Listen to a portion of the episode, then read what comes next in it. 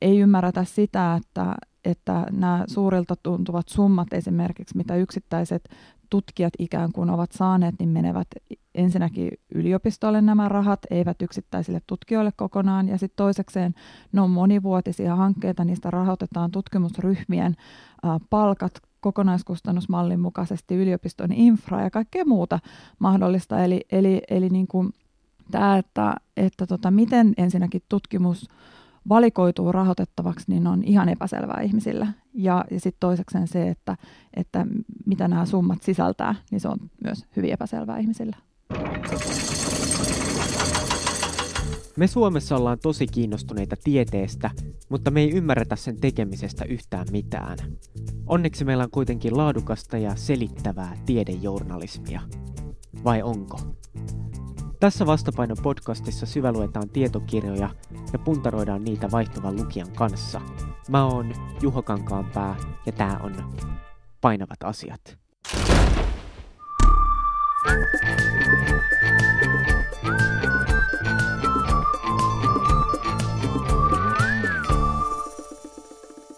Tämänkertainen lukijamme lukee tietokirjoja 500 vuotta vanhalla maatilalla Inkoossa.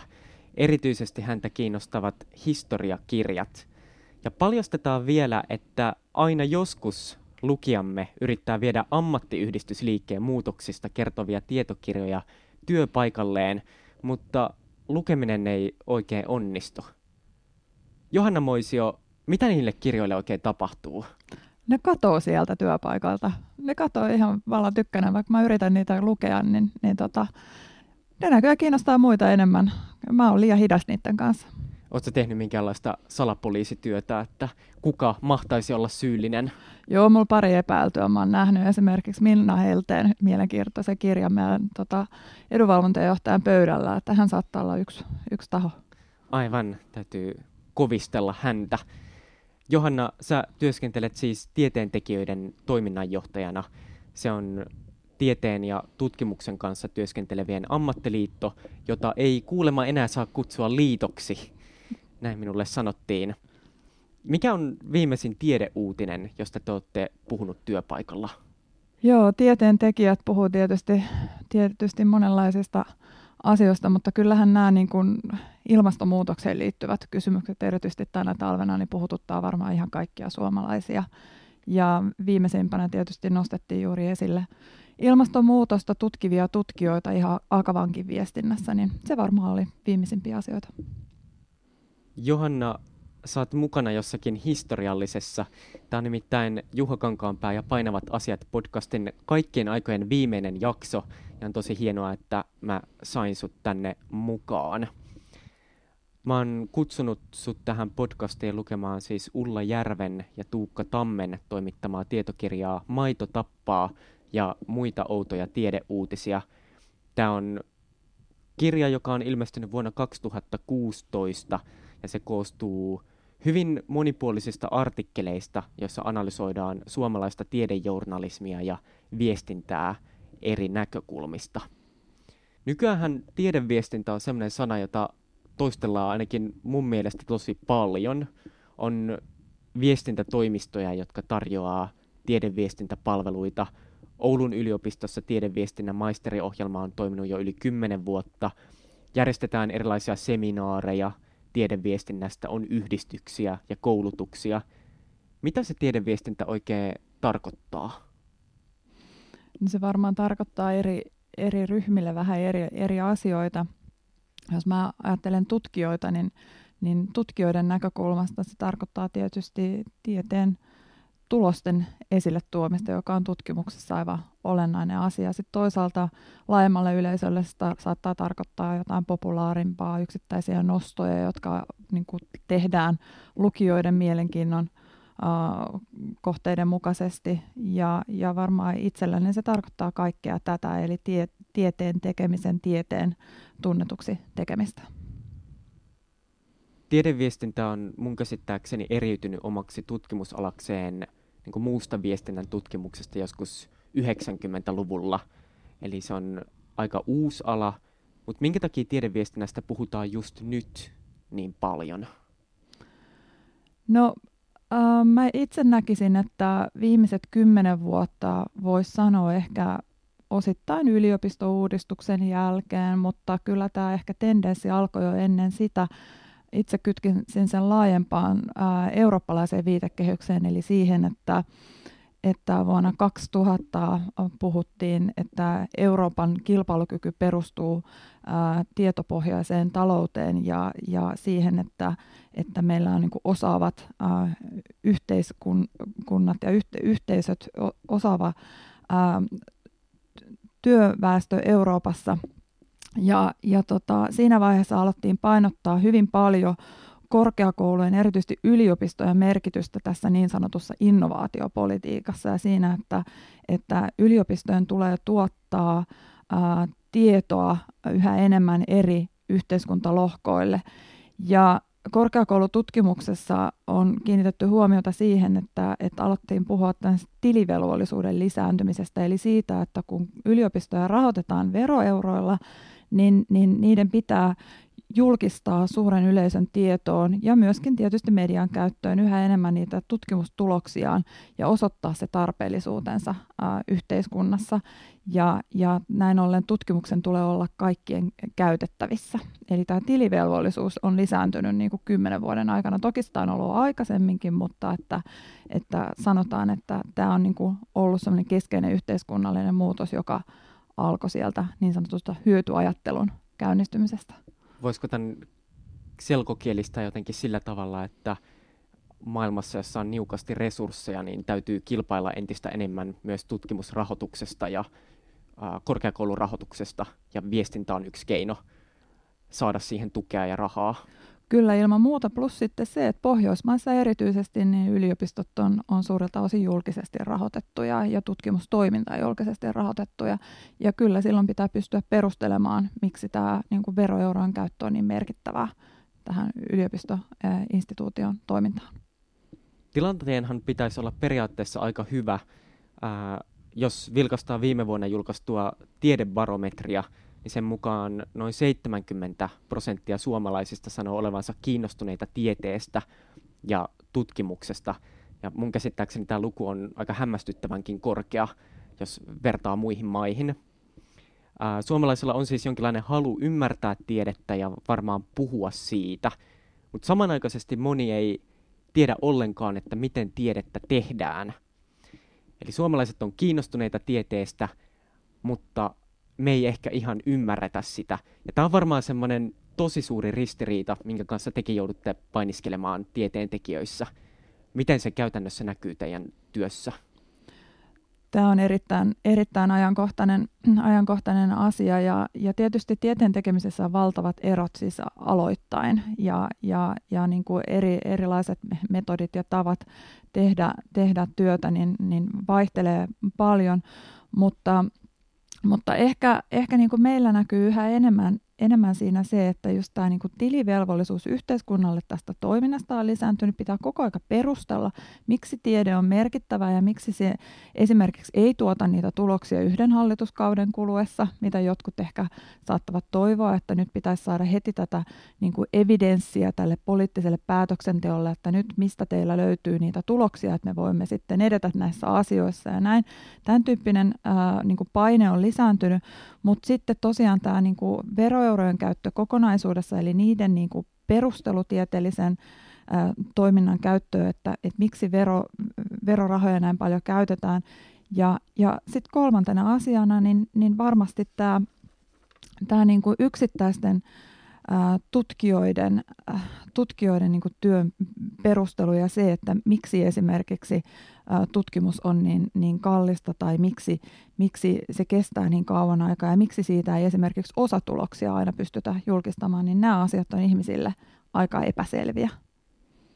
Tästä semmoinen melko tuore esimerkki on viime tammikuulta, Silloin useat perussuomalaisten kansanedustajat mollasi Suomen Akatemiaa siitä, että se on rahoittanut dosentti Oula Silvennoisen tutkimusta, joka käsittelee holokaustia ja Suomen osuutta juutalaisten kansanmurhaan. Onko tämä tyypillistä tässä ajassa? Tämä on erittäin tyypillinen tapaus tässä ajassa, eli ei ymmärretä sitä, että, että miten tiedettä tutkimusta rahoitetaan. Ei ymmärretä sitä, niin kuin, vertaisarviointia tai sitä, miten valikoituu niin kuin nämä huipuista huiput esimerkiksi Suomen Akatemian rahoittamiksi. Ää, ei ymmärretä sitä, että, että nämä suurilta tuntuvat summat esimerkiksi, mitä yksittäiset tutkijat ikään kuin ovat saaneet, niin menevät ensinnäkin yliopistolle nämä rahat, eivät yksittäisille tutkijoille kokonaan, ja sitten toisekseen ne on monivuotisia hankkeita, niistä rahoitetaan tutkimusryhmien palkat kokonaiskustannusmallin mukaisesti yliopiston infra ja kaikkea muuta mahdollista. Eli, eli, eli niin kuin tämä, että, että tota, miten ensinnäkin tutkimus valikoituu rahoitettavaksi, niin on ihan epäselvää ihmisillä. Ja, ja sitten toisekseen se, että, että mitä nämä summat sisältää, niin se on myös hyvin epäselvää ihmisillä. Ja me varmaan muistetaan vielä entisen pääministerin Alexander Stubbin lausunnot siitä, että kesäkuukau- ke- kesäkuukausien lomat ovat syy hakeutua yliopistoon töihin. Joo, se on jännä, jännä tota, ylipäätänsä tämä käsitys, käsitys siitä, että miten ihmiset tekee töitä, kun, kun meidänkin niin kuin jäsenselvitysten mukaan, niin, niin tieteentekijät ovat hyvin, hyvin työlleen omistautuneita. Itse asiassa hyvin shokeraava ähm, tulos oli viime syksyn jäsenkyselystä se, että vain alle puolella meidän jäsenistä on lapsia. Ja tieteentekijät ovat erittäin omistautuneita äh, työlleen ja tekevät työtä äh, vähän luvattomankin paljon. Ja kesäkuukaudet esimerkiksi usein on sitä aikaa, jolloin ei ole opiskelijoita ohjattavana, niin tehdään tutkimusta. Ja, ja, ja tota, tämä on myös sellainen, että, että jostain syystä on, on vähän niin kuin käsitys, käsitys tutkimustyöstä, että se olisi jotenkin helppoa, eikä ehkä ihan ymmärretä sitä, että mitä kaikkea siihen liittyy valtava vastuu esimerkiksi niistä, niistä niin kuin datasta tai, tai laitteesta tai, tai fasiliteeteista tai infrasta tai, tai tutkimusryhmästä ja myöskin siitä, siitä rahoituksesta sille tutkimushankkeelle.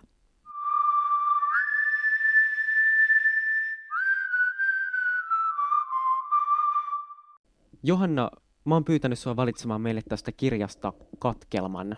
Mitä sä oot meille valinnut?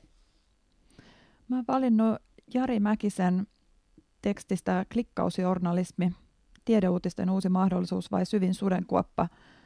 Ähm, tämän seuraavan pätkän, joka kertoo aika hyvin siitä muutoksesta, joka meillä on, on nyt käsillä. Eli siinä, missä aiemmin toimittajat tekivät sellaisia juttuja ja ohjelmia, joiden olettivat kiinnostavan yleisöään. Nyt yleisöä kuunnellaan ja tarkkaillaan hyvinkin huolellisesti. Tilaaja, katsoja tai kuulijamäärät ovat luonnollisesti hyviä yleisötyytyväisyyden indikaattoreita, mutta yleisön mieltymysten tarkempi selvittäminen vaatii lisäponnistuksia.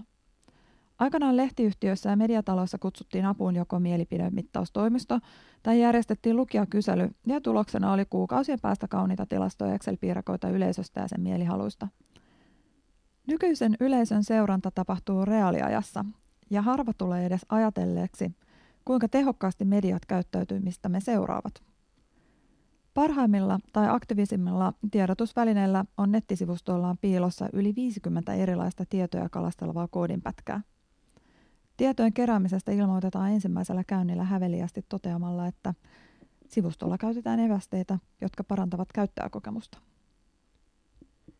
Kiitos. Onko tämä sinusta huolestuttavaa? Tämä on aika mielenkiintoista, että, että tavallaan kun puhutaan tiedeuutisista ja tiedeviestinnästä ja siitä, että, että mekin puhuttiin tuossa aikaisemmin, että pitäisi saada ihmiset ymmärtämään siitä, että mistä ne tiedeuutiset syntyvät ja miten ne syntyvät. Niin sitten se, että me itse itse asiassa valikoimme sen, että mitä meillä on niin tarjottimella. Ja, ja se, että, että me ei ehkä välttämättä saadakaan kaikkea sitä, jota meidän pitäisi saada, vaan me saadaan se tieto, joka me itse kliksutellaan sieltä. Eli se, että se meidän käyttäjäkokemus ohjaa sitä meidän tiedonsaantia, niin on, on kyllä aika huolestuttava. Jos kuvan tieteestä muodostaa näiden populaarien tiedeuutisten kautta, niin minkälaisen kuvan tieteestä – ja tutkimuksesta sitä kautta sun mielestä saa tällä hetkellä? No tässä kirjassakin todetaan ihan takakannessa, että, että ää, ei ole sattumatta seksi, viina, väkivalta ja katastrofit hallitsevat myös tiedeuutisten otsikkoja. Ähm, kyllähän tämä vaikuttaa aika tuskaselle tämä maailma ja aika huolestuttavalle. Et jos, jos menee just tavallaan niin näiden klikkiotsikkojen kautta, niin kyllähän me niin kuin uteliaat ihmiset, uteliaat olennot, joiden olemassaolo perustuu siihen, että me ollaan uteliaita ja selviytyjiä, niin, niin me lähdetään katsoa niitä mielenkiintoisia jännittäviä otsikkoja. Ja, ja tota, kyllä tätä kautta varmaan aika yksipuolinen kuva tulee tieteen tekemisestä ja tieteen tuloksista.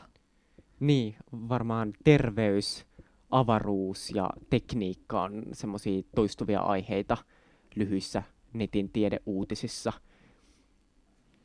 Suomessa toimii yhden tutkimuksen mukaan noin 50 tiedetoimittajaa, mutta suurimmaksi osaksi yleistoimittajat kirjoittaa ison osan kaikista tiedejutuista.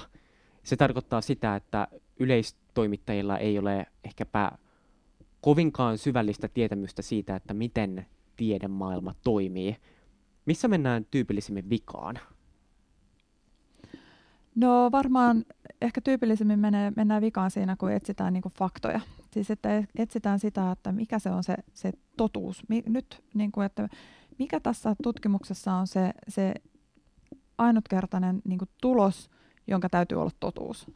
Ja, ja, ja aika harvassa kuitenkin, niin kuin tässäkin kirjassa, niin, niin hyvin käydään läpi, läpi, läpi tota, ää, ravitsemustieteiden ää, niin kuin haasteita, niin, niin aika harvassa tutkimuksessa, aika harvalla alalla pystytään niin kuin yhdellä tuloksella sanomaan, että tämä on fakta, tämä on totuus.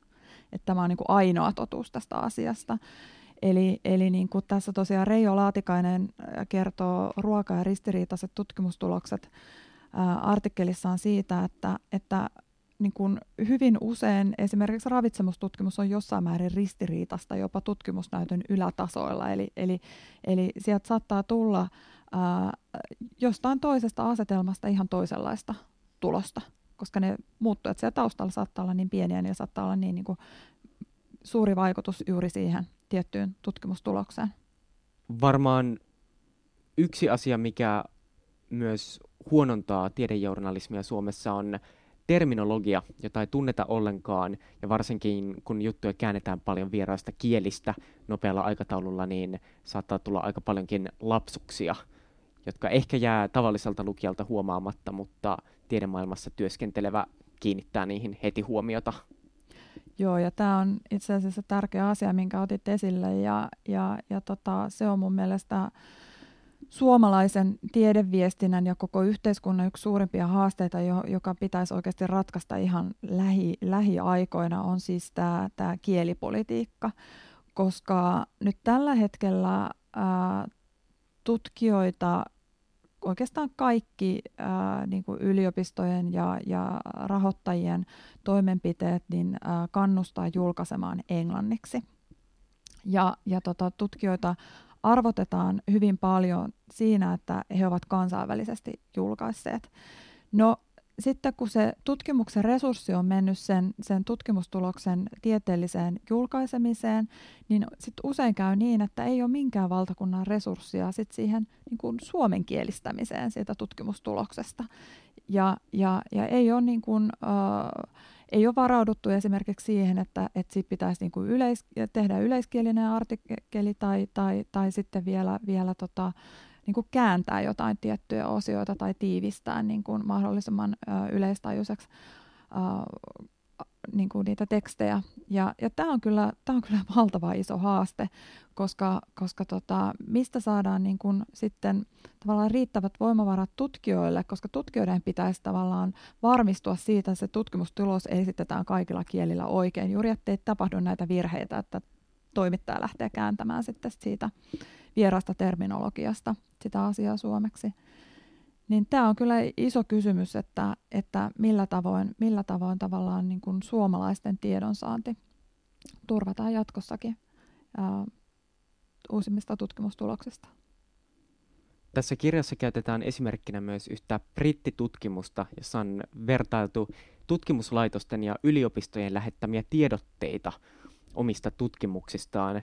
Ja tässä tutkimuksessa huomattiin, että eniten näissä tiedotteissa liioiteltiin kolmea asiaa.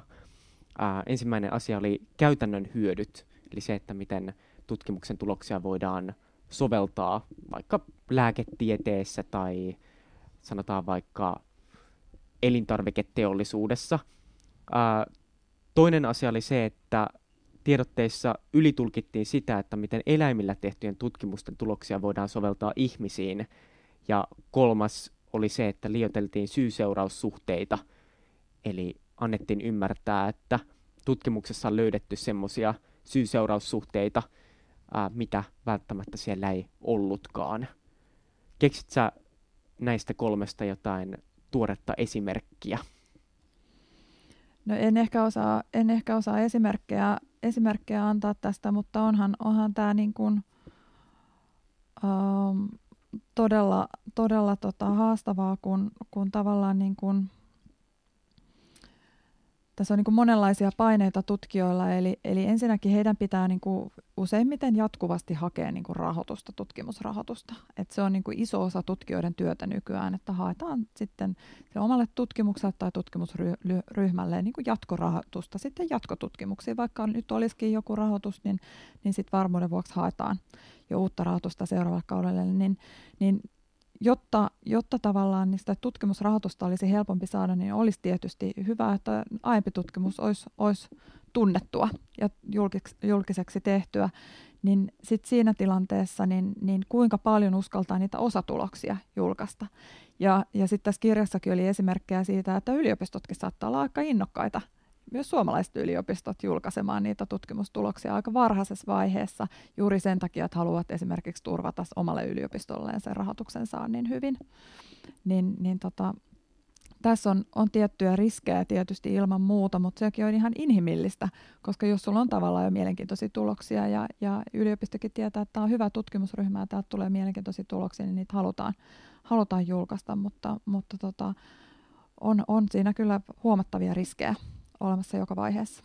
Johanna, sä oot ollut paljon myös toimittajien haastateltavana ja sulla on kokemusta tai tietoa siitä, että miten tiedejournalismia oikein tehdään toisella puolella pöytää. Minkälaisia huomioita sä oot tehnyt tiedejournalismista nimenomaan haastateltavan roolista käsin? No kyllä se niin semmoinen toimittajien palava ähm, halu saada, saada niin kuin tuloksia kyllä näkyy lähiaikoina erityisesti. Eli, eli, eli tavallaan niin kuin halutaan, niin kuin, että nyt että kertokaa nyt vähän niin kuin avatkaa, että mitä, mitä niin kuin uutta on niin kuin olemassa ja, ja pystyttekö yhtään arvioimaan tätä. Ja, ja se on niin kuin tutkijakunnalle ja, ja myöskin meille edunvalvonta-ihmisille tällä sektorilla niin todella haastavaa äh, kommentoida asioita, joista meillä ei ole faktoja olemassa tai, tai uusita tutkimusta tai tietoa. Ja, ja, ja tota, Eli semmoinen niin mutulla meneminen on, on varmaan, varmaan yksi tendenssi tässä ajassa. Ja se on se, mitä me toimittajat rakastetaan. Me halutaan nopeita analyysejä, me halutaan näkökulmia, me halutaan rohkeita selkokielisiä kommentteja, ja me ei saada niitä tutkijoilta. Se on, se on kammottava tilanne, mutta myös hyvin ymmärrettävä tutkijoiden näkökulmasta, koska tässä kohtaa kaksi semmoista maailmaa, jotka toimii erilaisilla säännöillä, vaikka molemmissa maailmoissa on varmaan sama päämäärä, eli välittää tietoa ja kuvata todellisuutta mahdollisimman todenmukaisesti. Juuri näin. Mutta tämä kirja antaa aika pessimistisen kuvan tiedejournalismista. Musta tuntuu, että tiedejournalismista maalaillaan vähän sellaista niin spektaakkelimaista viihdekoneistoa, joka suoltaa nopeasti jopa aika tyhjänpäiväisiä tiedeuutisia – ja erityisesti tässä kirjassa mun mielestä kauhistellaan ää, nettianalytiikkaa, mm. ää, sitä, että lukijoille ikään kuin tarjotaan semmoista sisältöä, mitä lukijat haluaa lukea. Ja mun tekee mieli jotenkin väittää vastaan, koska eikö nimenomaan ole aika hienoa se, että me pystytään tekemään semmoista tiedejournalismia, mitä ihmiset haluaa lukea – koska jos se vaihtoehto on se, että me tehdään tiedeuutisia, jotka saattaa olla tasapainoisempia, pidempiä ja monipuolisempia, mutta kukaan ei lue niitä, niin se on turhaa työtä näkymättömässä. Niin, varmaan molempia tarvitaan, eli, eli kaikille on markkinansa, eli, eli tota, Uh, on varmaan lukijoita, jotka lukee siis edelleen tiedelehteä tai, tai muita alalehtiä. Ja sitten on niitä, jotka lukee iltasanomista niitä uusimpia terveysväittämiä. Eikö niin? Uh, antiikin Kreikassa puhuttiin jo akraasiasta, jolla tarkoitetaan sitä, että ihmiset kyllä tietää, että mikä heille on hyväksi, mutta heille ei ole tarpeeksi voimaa uh, toimia tämän tiedon mukaisesti. Ja mä itse olen miettinyt myös journalismin kannalta sitä, että ihmiset kun ihmisiltä kysytään, että minkälaista journalismia he haluavat lukea ja kuluttaa, niin usein nimetään kyllä, että halutaan lukea monipuolisesti vaikka politiikan uutisia ja ulkopolitiikkaa ja kulttuuria ja tiedettä, mutta sitten kun katsotaan niitä reaalisia tilastoja, niin huomataan, että ihmisten makutottumukset saattaakin olla vähän erilaisia. Ja ehkä tämmöinen ajattelutapa sopii myös tiedejournalismin hahmottamiseen – Saat tästä ajatuksesta yhtään kiinni? Joo, joo tota, ilman muuta siis, ja, ja tota, eihän kaikki, varsinkin jos, jos tiede ja tutkimus ja, ja, ja koko tematiikka ei, ei liity niin kuin esimerkiksi omaan työelämään millään lailla tai, tai, tai tota, niin kuin ei, ei ole ihan siinä ensimmäisten kiinnostuksen kohteiden ää, niin kuin joukossa sen urheilun lisäksi, niin, niin tota, ei silloin varmaan voi olettaa, että ihmiset perehtyisi ihan hirveän syvällisesti, mutta mä luulen, että tiedejournalismi yksi tehtävä on kuitenkin tarjota niitä niin kuin matalan kynnyksen paikkoja perehtyä asioihin vähän enemmän.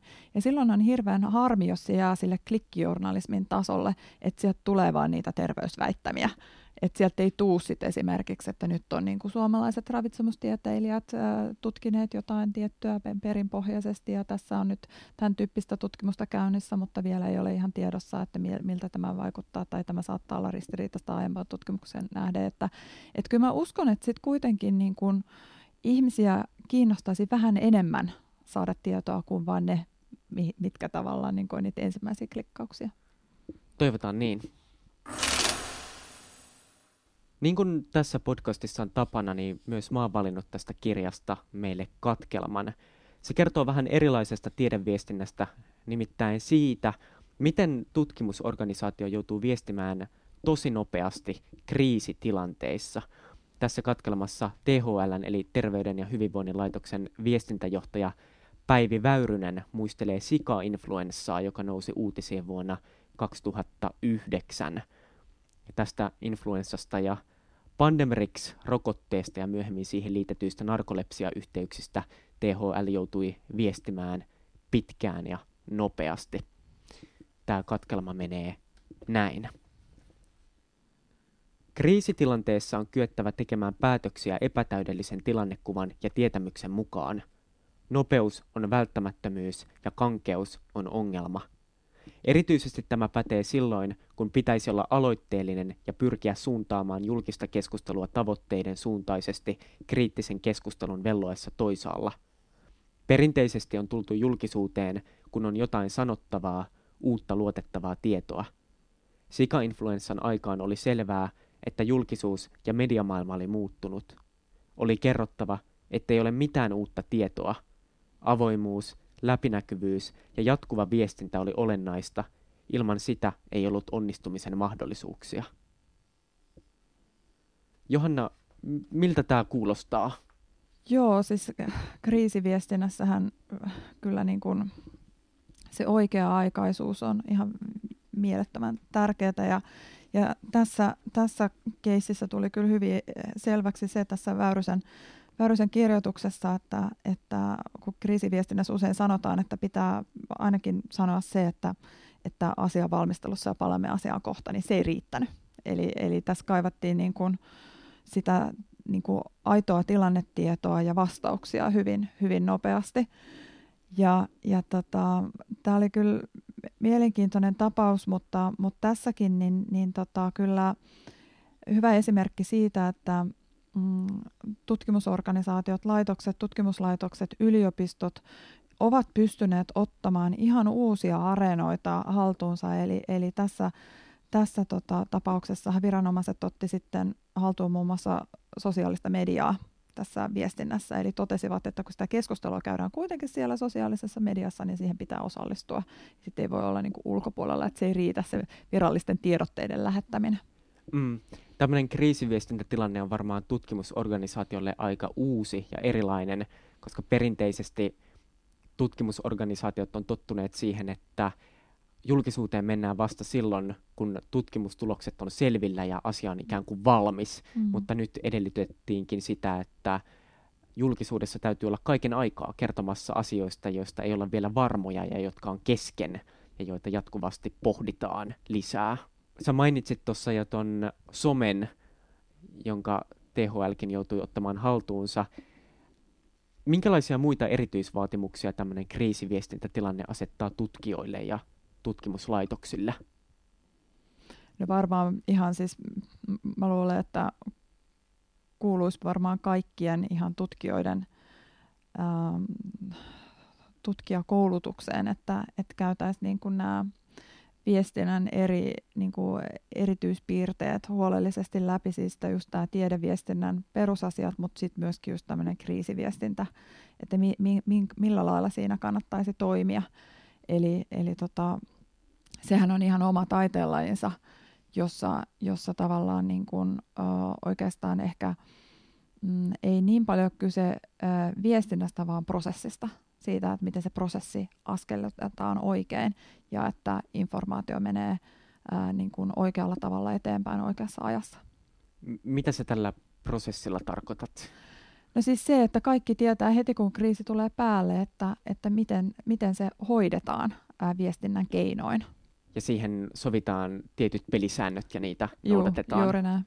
Mm, jos muistellaan vielä tota THLn viestintää ja sika-influenssa-keskustelua, niin yksi asia, mikä aiheutti paljon ongelmia, oli termistö, josta mekin ollaan vähän jo tänään puhuttu. Tutkijat haluaisivat käyttää tosi tarkkaa erityisalansa sanastoa, ja toimittajat taas haluaa vääntää ne niin kuin rautalankamuotoon mm. hyvin yleiskielisiksi. Ja aikoinaan THL puhui influenssa AH1N1 tai jopa AH1N1V-viruksesta, mutta suomalaiset kuitenkin puhu sika-influenssasta. Ja tämä asetti sellaisen ongelman, että kun tavalliset kansalaiset halusivat etsiä tietoa, niin THL tuotti kyllä valtavasti ajantasasta ja luotettavaa tietoa, mutta kukaan ei löytänyt sitä, koska THL ei aluksi suostunut käyttämään tätä sika-influenssa-termiä, minkä takia sitä ei esimerkiksi löytänyt Google-hakutuloksista. Jos muistellaan tuota sika-influenssa-aikaa, niin minkälaisia tahoja vastaan THL omalla viestinnällään sitten kilpaili? No varmaan vähän samanlaisia tahoja vastaan kuin näissä muissakin esimerkkiartikkeleissa, joita tässä kirjassa on esimerkiksi liittyen, liittyen tuohon Japanin, Japanin tilanteeseen. Eli, eli siis äh, muu media ja, ja, ja niin kuin, äh, ihan iltapäivälehdistö ja, ja juuri nämä tahot, jotka puhuvat sitä sika-influenssasta. Eli, eli, eli siis se, että, että jos puhutaan eri termeillä asioista, niin, niin silloin ollaan aika eri kanavissa puhumassa näistä asioista. Niin, tuolla Japanin tilanteella viittasit siis kirjan toiseen artikkeliin, jossa puhutaan Fukushimasta ja siihen liittyneestä uutisoinnista. Ja tietysti rokotekriittinen keskustelu oli myös hyvin vahvaa mm. sika-influenssa ähm, kauden aikana. Mutta yksi asia, mikä myös vaikuttaa kriisiviestintään, on se, että miten tutkijat oikein julkisuudessa puhuu. Tässä tekstissä mainitaan, että THLn tutkijoita pidettiin jopa vähän etäisinä ja ylimielisinä hahmoina – ja kun alettiin puhua julkisuudessa, että sika-influenssarokotteella saattaisi olla yhteys narkolepsiaan, niin yhtäkkiä THLn asiantuntijoiden pitikin hyväksyä tai oppia ihan uudenlainen rooli, eli olla jollain tavalla kuuntelevia ja myötätuntoisia. Minkälaisia erilaisia rooleja tutkijat joutuu ottamaan mediassa? Varmaan vähän riippuu teemasta, että onko, onko tavallaan opponoimassa jotain asiaa vai, vai puolustamassa omansa vai, vai, vai, vai niin kuin levittämässä ilosanomaa vai mikä se rooli on. Eli, eli tässä ehkä tässä THL-keississä vielä sitten, sitten niin kuin, ähm, erityispiirteensä loi vielä näihin tutkijoihin se, että, että he niin edustavat viranomaista siinä tehtävässä ja, ja viranomaisen rooli on, on tietynlainen ja se toi tietyn tyyppiset velvoitteet myöskin siihen oikeaan tietoon tai tämän terminologian käyttöön, että, että, että tutkijoilla on vähän ehkä enemmän vapauksia kuin, kuin tämän tyyppisellä niin kuin viranomaistehtävissä toimivilla tutkimuslaitoksen edustajilla. Maitotappaa ja muita outoja tiedeuutisia kirjassa puhutaan myös tutkijoiden kohtaamasta häirinnästä ja vihapuheesta erilaisissa julkisissa esiintymisissä.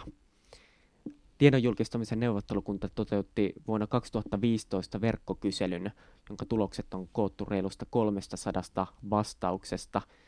Tässä kirjassa Reetta Kettusen artikkelissa tämän kyselyn tuloksia käsitellään. Ja jos mietitään niitä erilaisia häirinnän ja asiattoman palautteen muotoja, niin tämmöinen asiaton kritiikki oli niistä yleisin, ja sitten toisaalta jotain uhkaavaa käyttäytymistä tai häiriköintiä esiintymistilanteissa ja ilkivaltaa oli vähiten. Miten tutkijoiden kohtaama häirintä ja vihapuhe on vaikuttanut tutkijoiden työskentelyyn julkisuudessa? Kyllä se varmaan varovaisemmaksi on tehnyt. Eli, eli tota, tässä on, on kyllä aikamoinen ristiriita siis eh, sen suhteen, mitä aikaisemmin puhuttiin, että tutkijoilta odotetaan yhä enemmän sitä niin kuin, uh, tilivelvollisuutta yhteiskunnalle ja sitä, että, että pitää tiedottaa, kertoa niistä, niistä tutkimustuloksista jo mahdollisimman varhaisessa vaiheessa. Mutta sitten, sitten kun niistä kerrotaan tai, tai julkiselle yleisölle esimerkiksi avataan käynnissä olevien tutkimusten teemoja, niin kyllä niitä aika kriittisesti arvioidaan, erityisesti sosiaalisessa mediassa, ja, ja kyseenalaistetaan, että tarvitaanko tällaista, ja eikö tästä nyt ole jo, jo riittävästi vaikka juuri sitä holocaust-tutkimuksesta tehty tutkimusta. Eli, eli niin kuin kuka tahansa pystyy nykyään arvioimaan tutkijoiden työtä, ja, ja se on kyllä lisääntynyt huomattavasti ihan tämänkin kirjan julkaisuajankohdasta. Mitä se arviointi käytännössä tarkoittaa, tai tämä kriittisyys? No yhä enemmän se näyttää tarkoittavan semmoista, fyys, ö, semmoista henkilön tasolle menevää ö, kritiikkiä ja, ja kyseenalaistamista, ö, tutkijan niin työn kyseenalaistamista. Ja, ja tässä ö, Reetta Kettosen hyvässä artikkelissa, niin, niin, niin tässä kuvataan sitä tilannetta tosiaan silloin jo muutama vuosi sitten, mutta nyt on vielä yhä enemmän tullut tätä, tätä ihan systemaattista maalittamista tutkijoiden maalittamista, jossa, jossa järjestelmällisesti kehotetaan esimerkiksi pommittamaan tietyn tyyppisillä viesteillä joitakin tiettyjä tutkijoita, koska heidän teemansa, tutkimusteemansa ovat näiden maalittajien mielestä vääriä. Onko jotkut tietyt tutkimusteemat, jotka sun mielestä herättää erityisesti ihmisissä tämmöistä halua maalittaa ja hyökätä tutkimusta vastaan? Niitä on ihan valtavasti nykyään näitä teemoja. Tämä olisi mun mielestä myös tutkimusaihe, että mitä nämä niin kuin, tutkimusteemat on erityisesti, mutta, mutta tota, voin sanoa ihan suoraan niin kuin neljä teemaa, jotka herättää niin kuin, valtavasti intohimoja. Ää, ensimmäisenä tietysti maahanmuutto. Ää, valitettava sanoa, että tietysti, mutta, mutta johtuu varmaan tästä yhteiskuntapoliittisesta tilanteesta, että maahanmuuttoa tutkivat ää, tutkijat niin joutuu kyllä erittäin kovan kritiikin kohteeksi. Ähm, toinen aika ehkä yllättäväkin on Suomen historia, joka on mulle entisenä, entisenä historiatieteilijänä aivan siis mysteeri. Mä en voi ymmärtää, että, että miten voi olla niin kuin, ä, Suomen historian tutkimuksen kanssa niin paljon, paljon niin kuin kyseenalaistuksia. Liittyykö tähän joku tämmöinen kansallismielisyys tai ajatus, että voi olla, ja jotkut vaan tutkii taas kerran vääriä asioita. Aivan. Että, että nämä sotahistoriathan on jo ratkaistu, eikö niin? On olemassa tulokset, miten ne meni, ja niitä on tarpeen enää tutkia. Eli siis tämän tyyppistä niin kuin ihmeellistä ajattelua, että, että niin kuin näitähän on, on jo on niin kuin kirjoja kirjoiteltu. Ja, ja sitten tosiaan on tosiaan tulkintoihin liittyviä niin kuin, kyseen, kyseenalaistuksia, eli, eli varmaan tämmöistä kansallismielisyyttä No sitten kolmas on, on tota, aika yllättävä, mutta johon on tässäkin aikaisemmin keskustelussa viitattu, on ravitsemustiede. Eli siinä on niin kuin ihmisillä vahvoja käsityksiä, miten niin kuin asiat tulee mennä. Ja sitten tähän liittyy myöskin ylipäätänsä terveystieteet ja se, kaikki tämä tämmöinen self-help-kulttuuri, eli, eli itse tiedämme parhaiten, mikä on meille hyväksi, ja, ja jos on näitä tämän tyyppisiä jotain apukeinoja, niin niitä voi käyttää, kun, äh, kun tota, tutkimus mitään tiedä näistä. Eli... Mehän kaikki syömme, joten olemme Joo, oman te... ruokavaliomme kokemusasiantuntijoita. Joo, ja sitten on, on, siis, on, on tietysti niin kuin, ei tutkittu tietoon perustuvaa niin kuin uskomushoitojen käyttöhän on, on niin kuin lisääntynyt ja, ja, tai en tiedä osaanko sanoa, että lisääntynyt, mutta, mutta niin kuin on, on ihmisiä, jotka kokeilee erilaisia uskomushoitoja, eivätkä ymmärrä, että niihin ei välttämättä ole minkäännäköistä tieteellistä evidenssiä niiden tuloksiin. Ja sitten, sitten tosiaan neljäntenä tutkijaryhmä, joka joutuu aikamoiseen äh, äh, hyökkäysten kohteeksi niin kuin välittömästi, jos, jos esiintyy mediassa, on ilmasto- ja ympäristötutkijat. Eli, eli tota, ihan siis susitutkijoista lähtien niin on, on tota, hyökätty, hyökätty ihmisiä, tutkijoita vastaan ja, ja, ja tota, tämä on myös perin erikoinen, joka liittyy, liittyy varmaan tähän ajan ilmiöön, että, että vain joistain asioista saisi jollain erityisellä tavalla puhua. Se, mikä tässä vuonna 2015 tehdyssä verkkokyselyssä on positiivista, on se, että, että siinä kysyttiin, että onko tämä häiritsevä palaute muuttanut tutkijoiden käyttäytymistä julkisuudessa, niin lähes 40 prosenttia vastaajista sanoo, että ei ole mitenkään. Ja noin 25 pinnaa sanoo, että he miettivät yhä tarkemmin, että minkälaisissa kanavissa he esiintyvät. Mutta joka tapauksessa yli 40 prosenttia vastaajista oli sitä mieltä, että tämä asiaton ja häiritsevä palaute on vanha ilmiö, mutta se on kuitenkin voimistunut.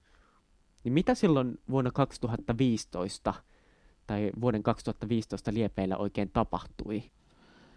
No mä en ehkä ota tähän yhteiskuntapoliittiseen puoleen, puoleen kantaa, kun, kun tota, tieteentekijät on, on poliittisesti sitoutumaton o, järjestö, mutta, mutta tota, tietysti tapahtuhan monenlaista politiikassa. Ja sitten tietysti toinen, mikä, mikä mistä puhuttiin tuossa aikaisemminkin, niin on, on se, mitä viimeisen kymmenen vuoden aikana yhä enemmän on sitten painotettu ihan, ihan tutkimuksen ja korkeakoulujen ohjauksessa, niin on tämä tää niin kuin tarve tulla tutkimustulosten kanssa esille ja yhteiskunnallisen vuorovaikutuksen ää, lisäämisen tarve.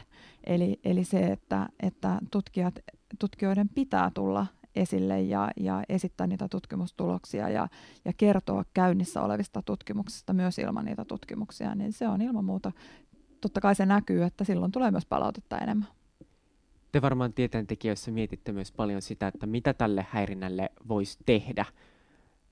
Onko sulla siihen vastauksia? No siis varmaan se ehkä tärkein asia on se, että jos sinua häiritään, niin älä jää asian kanssa yksin. Eli, eli ensinnäkin työnantajalla on tietyt velvoitteet työsuojelusta ja, ja sitten toisekseen asioista on hyvä puhua, että tiedettäisiin kuinka laajaa tämä on. Asioita kannattaa tuoda esille. Ää, sitten on, on niin kuin ammattiliitot, jotka tukee tarvittaessa ja, ja on erilaisia tahoja, joiden on hyvä tietää ja kuulla siitä, että häirintää tapahtuu, ja, ja tuki, jotta tukitoimia pystytään käynnistämään. Tämä on siis Juha Kankaanpää ja Painavat asiat podcast, ja me ollaan tässä jaksossa luettu Ulla Järven ja Tuukka Tammen toimittamaa tietokirjaa Maito tappaa ja muita outoja tiedeuutisia.